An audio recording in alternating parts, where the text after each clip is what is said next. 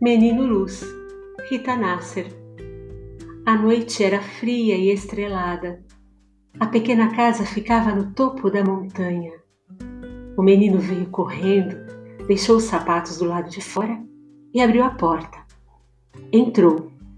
Foi subindo as escadas, assobiando. Chegou ao sótão. Subiu mais uns sete degraus. Abriu a janela de vidro e esticou uma das mãos. Pegou uma estrela, guardou-a no bolso esquerdo do casaco azul. Fechou a janela de vidro e foi dormir, iluminado.